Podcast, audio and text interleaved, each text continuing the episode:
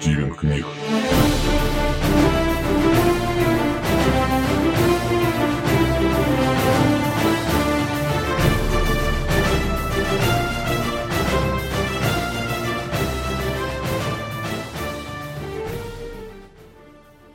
Екатерина Ручкина.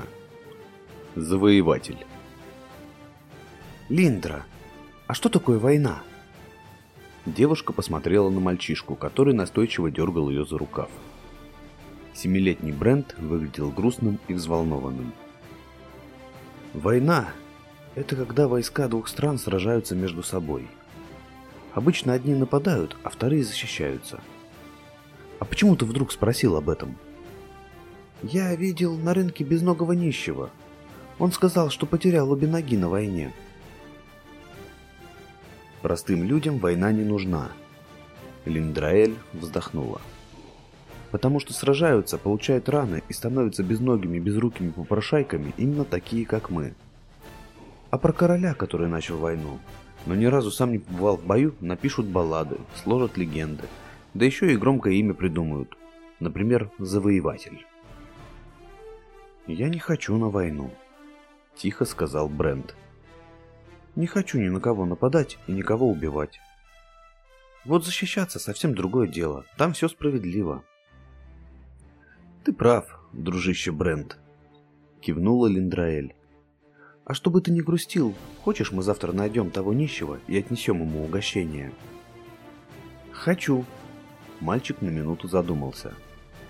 Линдра, а совсем без войны нельзя? Можно, улыбнулась девушка. Знаю я одну историю про то, как однажды один парень без боя завоевал целый город. Хасид, да? Это Хасид? Глаза ребенка восторженно заблестели. Все дети обожали истории про Хасида Ловкача, самого удачливого вора во всем Каррафе. Да, дружище, это Хасид.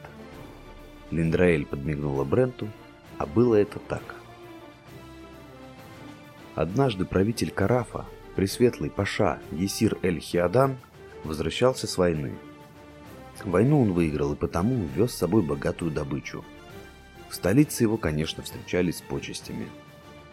Народ ликовал, горожане стояли вдоль центральной улицы. Они бросали огромные букеты цветов под копыта коней, на которых ехали воины, и кричали «Ура победителю!». И только одному человеку, казалось, не было никакого дела до всего этого – это был Хасид Лавкач. Он стоял спиной к процессии и увлеченно ел большое красное яблоко. Повелителю Есиру не понравилось, что один единственный человек не славит его вместе с остальным народом. Когда Есир поравнялся с Хасидом, он посмотрел на Плута сверху вниз и надменно спросил. «Почему ты не радуешься вместе со всеми, Хасид? Ты не гордишься моей блестящей победой?» Хасид обернулся, не выпуская из рук яблоко. Учтиво поклонился Исиру и ответил. «Я счастлив видеть тебя в добром здравии, о пресветлый правитель. Но что толку, если почти треть твоих солдат либо ранены, либо убиты?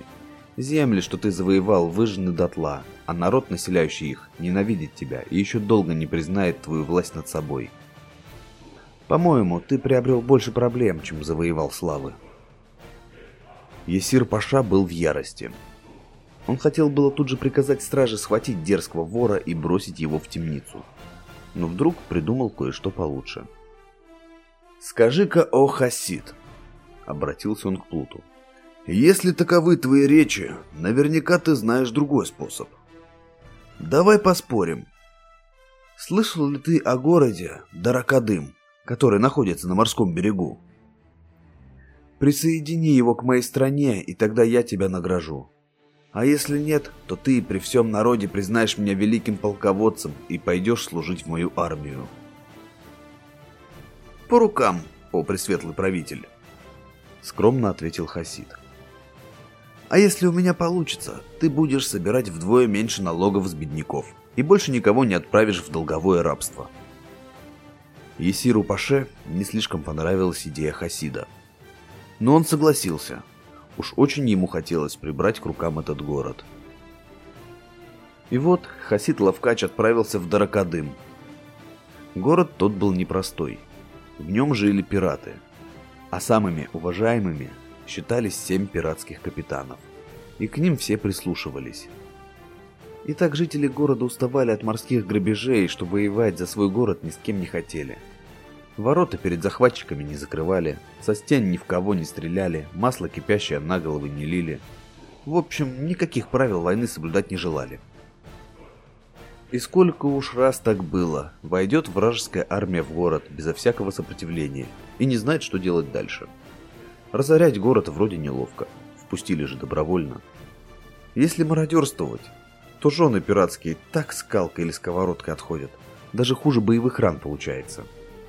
В общем, никаких нормальных солдатских развлечений. Командирам тоже скучно. Займет какой-нибудь полководец ратушу. А к нему тут же всякие просители сбегаются. Мол, спор у нас, ты уж рассуди, если в ратушу засел. Семь капитанов такими мелочами, как споры горожан, заниматься не хотят. А у нас так повелось. Кто в ратуше, тот и судья очень сильно надоедали. Так что все армии, которые пытались захватить город, а было таких немало, или с позором уходили, или просто теряли свой боевой дух и потихоньку разлагались. Потому что солдатских развлечений в Даркадыме не было, а вот пиратских хоть отбавляй. Тут тебе и горные дома, где играют в карты и в кости. Тут тебе и бои жуков-оленей, и собачьи бега, и всякие соревнования по выпивке и по поеданию свиных окороков. И награда за все очень приличная. Пираты же. Денег куры не клюют.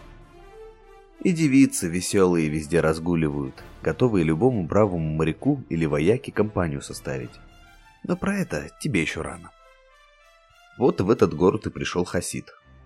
Посмотрел, что там делается. Кое в чем даже поучаствовал. И созрел у него план – Переоделся Хасид ученым-магом. Надел остроконечную шляпу со звездами, приклеил седую бороду, на нос круглые очки нацепил, за ухо вставил гусиное перо. К поясу привязал чернильницу, взял откуда-то медную астролябию и толстую книгу. И приступил. Хасид пошел к каждому из семи капитанов и по секрету рассказал, что по его расчетам течение, омывающее мыс, на котором расположен город, через 10 лет повернет совсем в другую сторону и станет намного сильнее, чем раньше. И вот тогда пиратские корабли будет нести мимо гавани, прямо на прибрежные рифы и скалы. А тем, кто воюет с пиратами на море, будет удобно с другой стороны мыса устраивать им засады и обстреливать из пушек. В общем, скоро городу конец.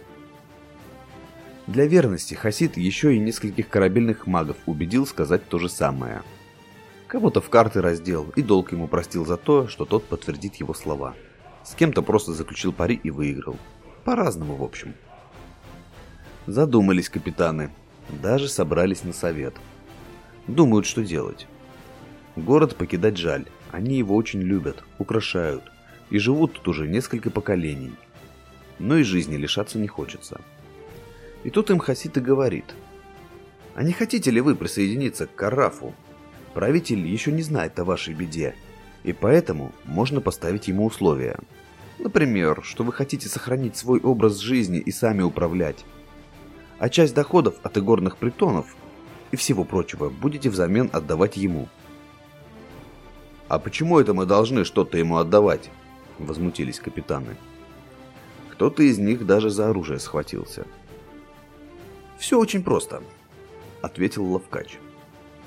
Так как правитель Карафа считает себя верным слугой бога справедливости Анактира, он запретил во всей стране веселье, азартные игры, уличных артистов и все прочее. Но если вы убедите его все это сохранить здесь, к вам потянутся любители развлечений со всей страны. А за такое количество посетителей будет справедливо отдавать часть дохода тому, кто разрешил Даракадыму, единственному на весь Караф, предоставлять им такие услуги и пиратством заниматься вам будет уже не нужно. Подумали капитаны и согласились. Обсудили условия, подписали бумагу. И отправился Хасид в обратный путь. Повелитель Есир, конечно, был не слишком доволен, что придется выполнять какие-то условия. Но он был не дурак и выгоду понял сразу. Так до Ракадымы присоединили. А когда выяснилось, что течение никуда сворачивать не собирается, Есир Паша предложил теперь уже бывшим пиратам вступить в его военный флот и охранять морские границы. Так что жители города выиграли дважды. Вот и вся история, дружок. Брент восхищенно смотрел на рассказчицу. Вот Хасид молодец. Без всякой войны город взял. Линдраэль потрепала мальчишку по вихрастой рыжей голове. Вот видишь, чего можно добиться, если не хвататься сразу за клинок, а пораскинуть сначала мозгами. Штивен Книга